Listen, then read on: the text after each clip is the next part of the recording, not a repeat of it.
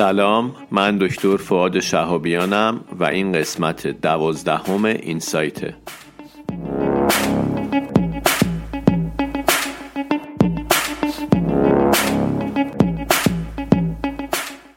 این سایت به معنی بینشه و اپیزود میانی دنکسته که در اون ما بدون هیچ توضیح اضافه با همدیگه ابسترکت مقالات رو می‌خونیم.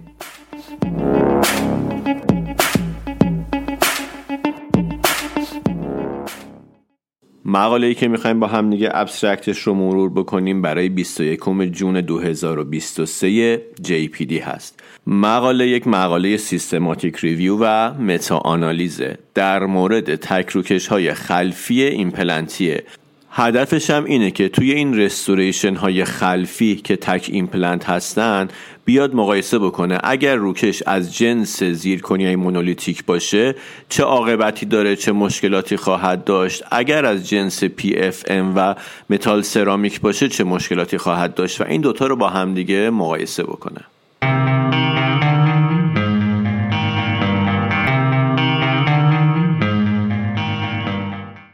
اما نتایجی که به دست اومد به این صورته که در ایمپلنت های تکی خلفی که تک روکش روشون قرار می‌گیره این دو نوع restoration یعنی restoration های زیرکونیای monolithic و restoration های metal ceramic از لحاظ marginal bone loss یا MBL BOP یا خونریزی موقع پروب کردن و از لحاظ میزان failure ایمپلنت با همدیگه تفاوت معنیدار ندارن.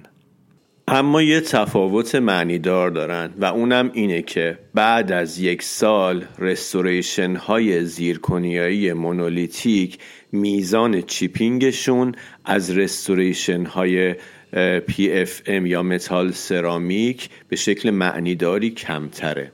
تو یکی از مطالعاتی هم که بررسی شده و narrative review بوده میزان survival restoration های زیرکونیای monolithic یه جزئی از گروه metal ceramic کمتر بوده اما نگفته که از لحاظ آماری معنی داره. پس تنها تفاوت معنی داره این دو مدل رستوریشن توی اون ناحیه‌ای که گفتم با اون وضعیتی که توضیح دادم فقط در چیپینگ و وضعیت رستوریشن های زیرکنی های مونولیتیک بهتره. خیلی ممنون که وقتتون رو در اختیار من گذاشتید. امیدوارم که اوقات خوبی رو داشته باشید.